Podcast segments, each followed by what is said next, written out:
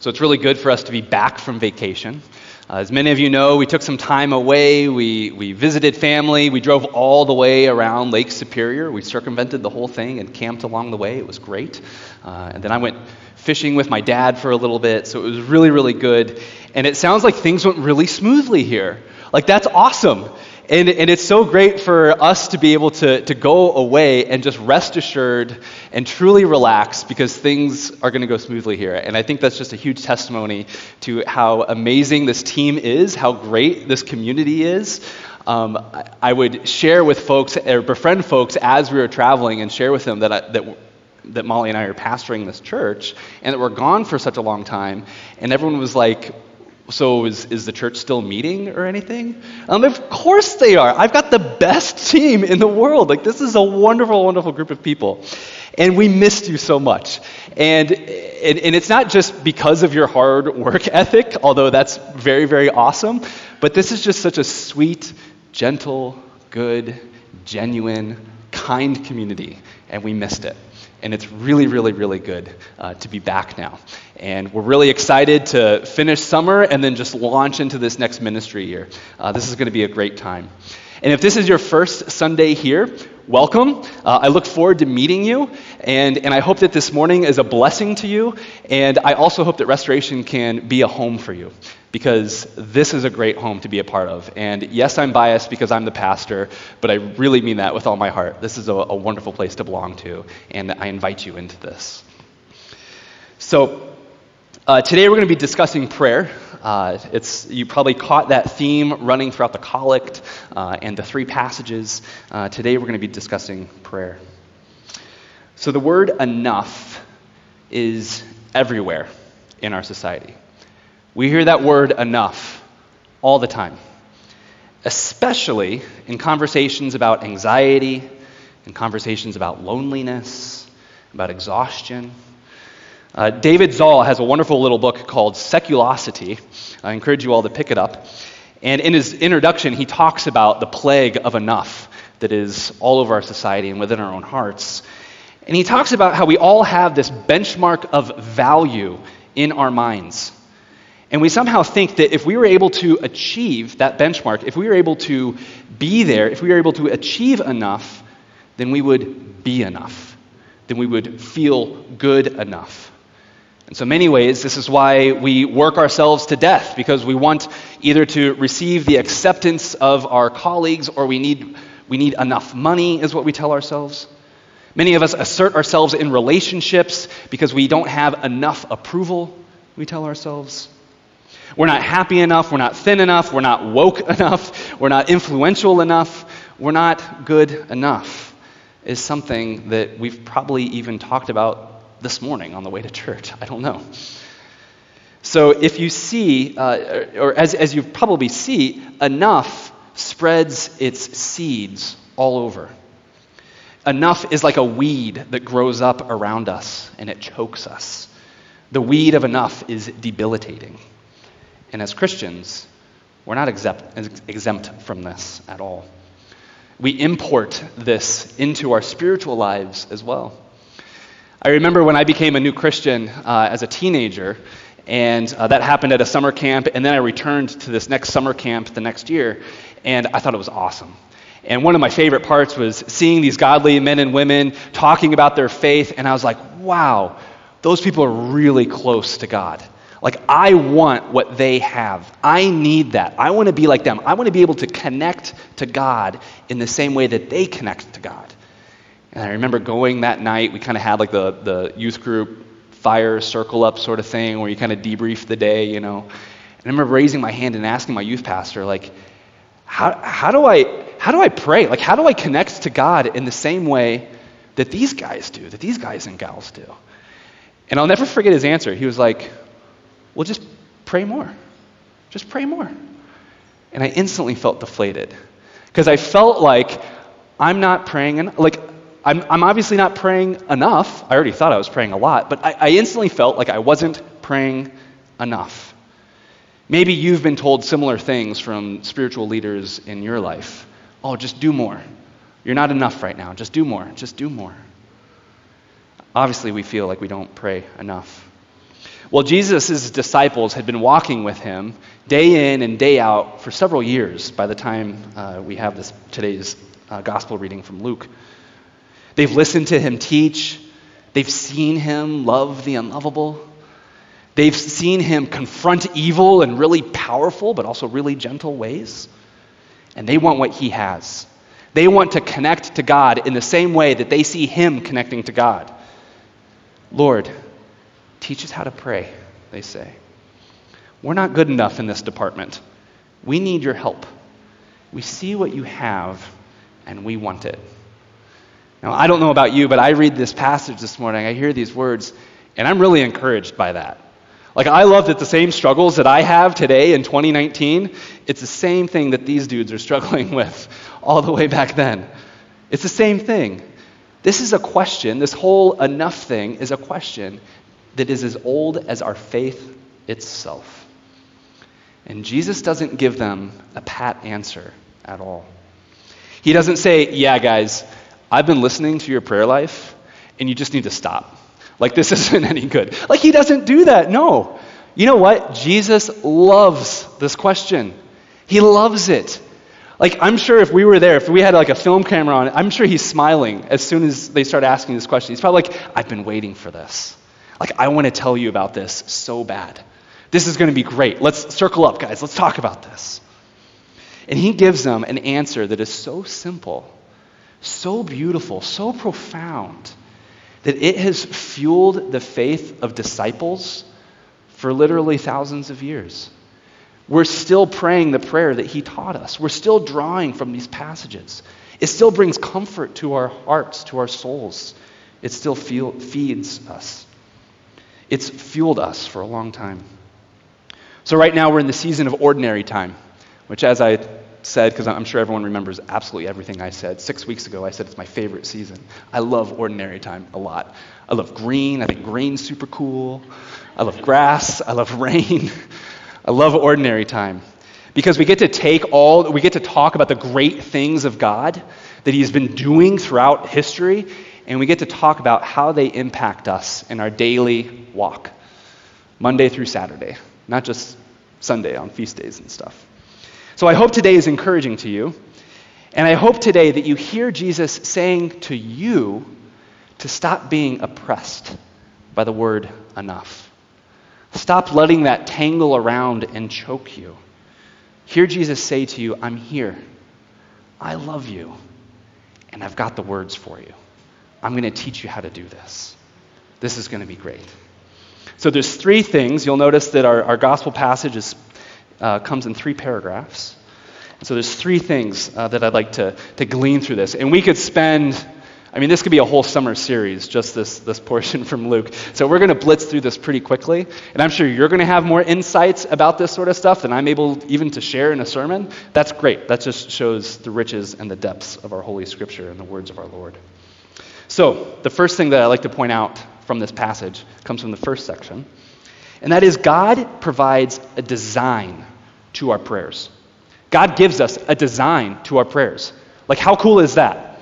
Jesus says, okay, when you pray, say this. Like he literally gives them the words to say. I know that's really simple, but I think that's a big deal. Because Jesus isn't saying, okay, so um, let's talk about your heart first, let's talk about your feelings, and go and make sure your heart is in the right place, sit in a room and go figure all that out, and then when you're ready, then come pray. No, he gives us the form before the feelings. Some might even say he gives some liturgy. I, I don't know. Maybe that's a stretch. Maybe I'm biased. I think there's some liturgical tones to this. we'll leave that for, for our picnic conversation. But he gives the form of prayer before expecting feeling. Have you ever been reluctant to go to a party or to a meeting or something because you know, you know that person is there, right? And, and what do you tell yourself, or what does your spouse or your, a friend tell you? So just go, be nice to him, put on a smile, and, and that's it. You know, I'm not asking you to be his friend. Just put on a smile and be nice. And so you do that. You go through the motions, you put on a smile, and all of a sudden you, you've sort of tricked yourself. You're like actually enjoying the conversation with this person. You're like, wow, that wasn't, like, what do you say to yourself? You say, that wasn't as bad as I thought it was going to be, right? Sometimes you have to smile in order to warm your heart up a little bit. And sometimes I think that's what it's like to pray. Sometimes you have to say the words. And I'm not, eh, sort of fake it till you make it, right? But you need to say the words, and sometimes your heart will follow. Don't wait for your heart to always be there. I think what Jesus is telling us, I want to hear you pray. Here's the words to, here's the words. So Jesus could have said, um, yeah, use these words. So Jesus teaches us, or as, we, as Jesus teaches uh, this prayer, we see that it's a prayer that comes in six lines. Six lines. And, it, and you could even div, uh, divvy this up into three sections. The first part's focused on God. The second part is focused on ourself. And the third part is focused on our community. Do you see how that flows through this prayer? From God to self to community. And like I said, we could spend, we could probably preach a sermon on each one of those lines. There's just so much, there's so much that's in here. But we're going to move through this pretty quickly. So it starts with God. Jesus tells his disciples to address God Almighty as Father. The same intimate relationship that Jesus has with God, he wants us to have with God. He wants us to address God as our Father. Holy and perfect is his name. And Father, may your kingdom come. May your rule, your justice, your peace, your goodness, may that come here on earth. We want your rule here. And then it moves to the self. Give us our bread. Regard not our sins. Forgive us, Lord. Now, sometimes it feels a little silly to pray for the mundane things in our lives. But we're supposed to do this. God cares about the seemingly mundane things in our lives. In other words, He wants us to realize that even the mundane, even the simple things like bread, come from Him. We rely on Him. We need to focus ourselves on Him as the source of all good things. And then the prayer moves to the, to the community. Help us to forgive those who are still in debt to us those who sin against us, those who've trespassed against us. Help us to forgive them because we don't want any animosity between us. We want this sin to be removed from our community. So heal us, Lord.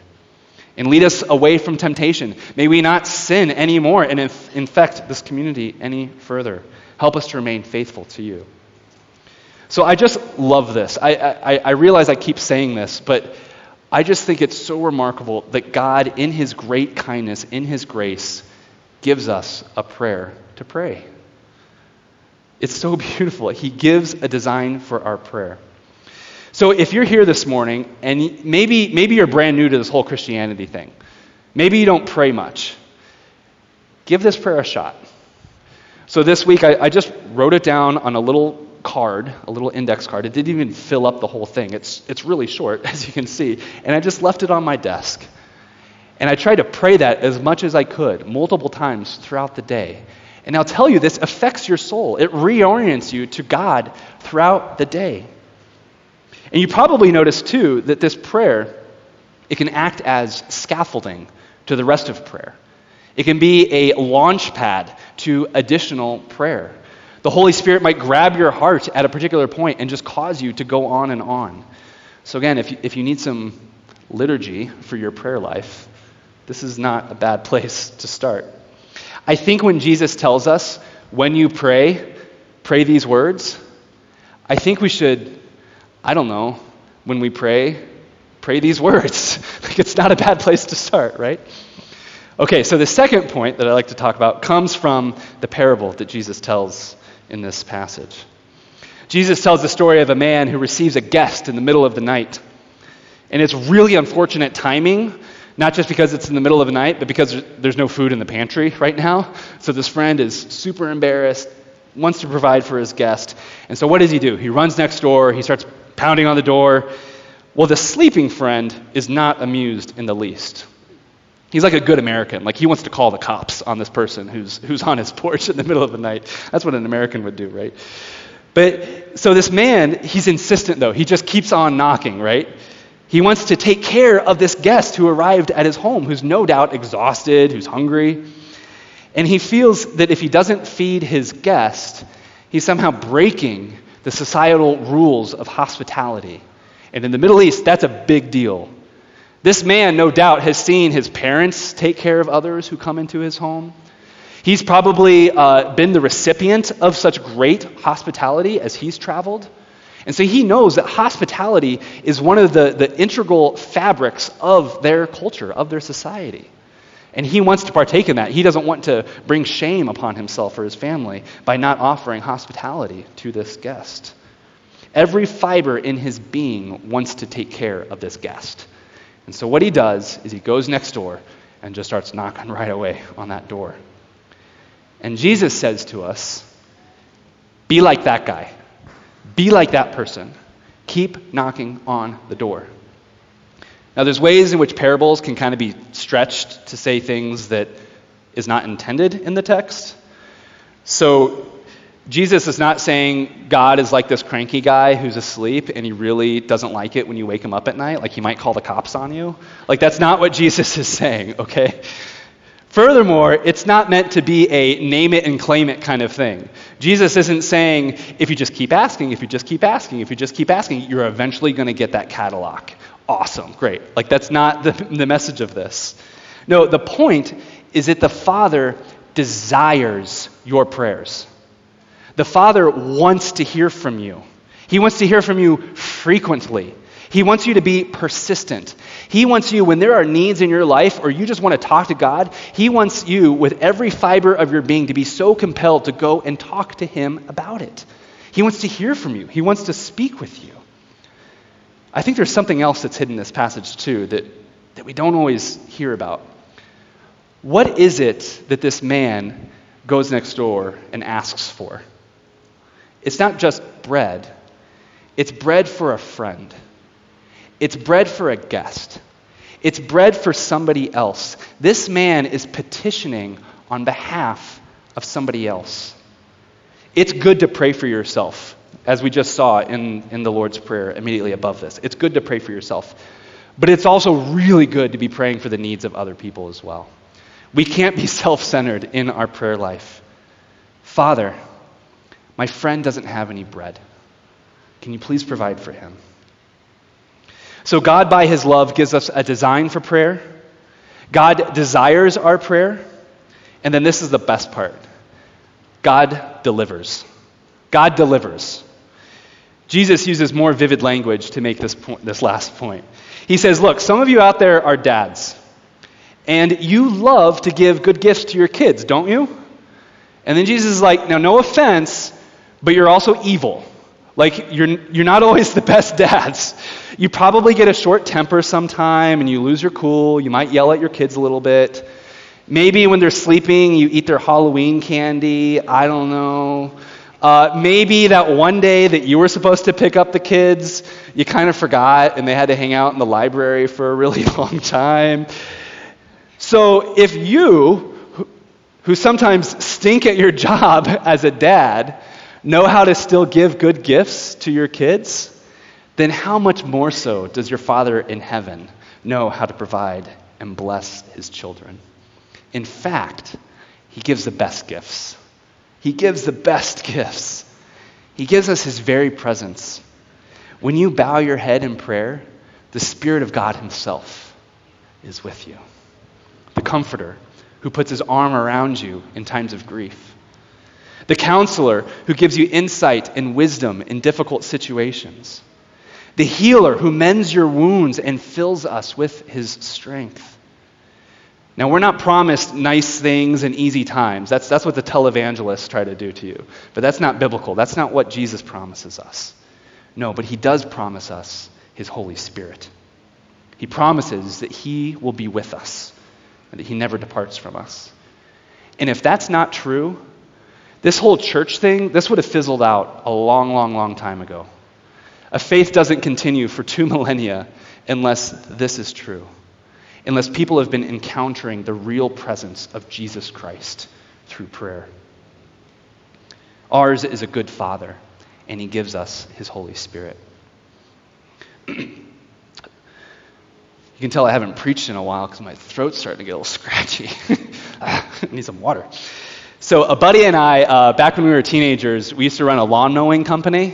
And it was a lot of fun because it was an easy way to make cash. Just drive around, uh, push the lawnmower around, and, and go and collect money. But for some reason, you know what part I really hated about cutting lawns? It was getting gas. I don't know why. Maybe it's because the gas station I just thought was like 10 minutes away and I thought that was too far. Like, I hated getting gas. I don't know why. And so, because of that, as you might imagine, as a kid who mowed lawns, I ran out of gas all the time. Like it was, it was a joke. Like it was really stupid how often I ran out of gas. In fact, I, I usually knew when I was going to run out of gas because I'd open up the lawnmower and I'd look inside and say, "Yep, I only got a little bit left." Well, let's mow the lawn and see what happens. Like I wasn't, I wasn't the brightest kid in the world. And then this is where it gets really dumb. Sometimes I would run out of gas and I'd say, "I bet I can fix this." And I'd go up to the lawnmower and I'd start pulling the, the what do you call it, the crank or the starter. Like I'd start pulling that thing again. Like I thought maybe if I pull hard enough, that sucker's just going to kick right back up, you know? See, I was expecting to cut the grass without any gas. I was expecting action from my lawnmower without actually filling it up. I was expecting output without giving it any input. Now, some of you are really haunted by this word enough. I hear it in our conversations, I see it online through our social posting. The enough word is all around. And we think that we can cut down the weeds of enough with an empty gas tank. We think that we can attack it with an empty gas tank. And that's about just as smart as me going up to my lawnmower and just pulling on that cord. It's not going to go anywhere the weeds of enough are still going to be there. So, friends, come to the Father in prayer and fill up your tank.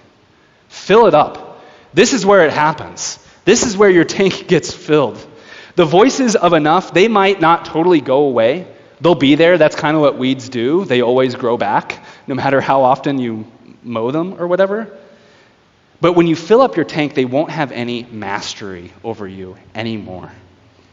You see, you have a God who died for you. You have a God who has adopted you. You have a God who loves you, who wants to be with you, who actually gives you the words to say to him when you, when you don't know what words to say. He's the one who provides for you. He desires to hear from you, and he delivers his Holy Spirit to us. He is our good, good Father. In the name of the Father, and the Son, and the Holy Spirit. Amen.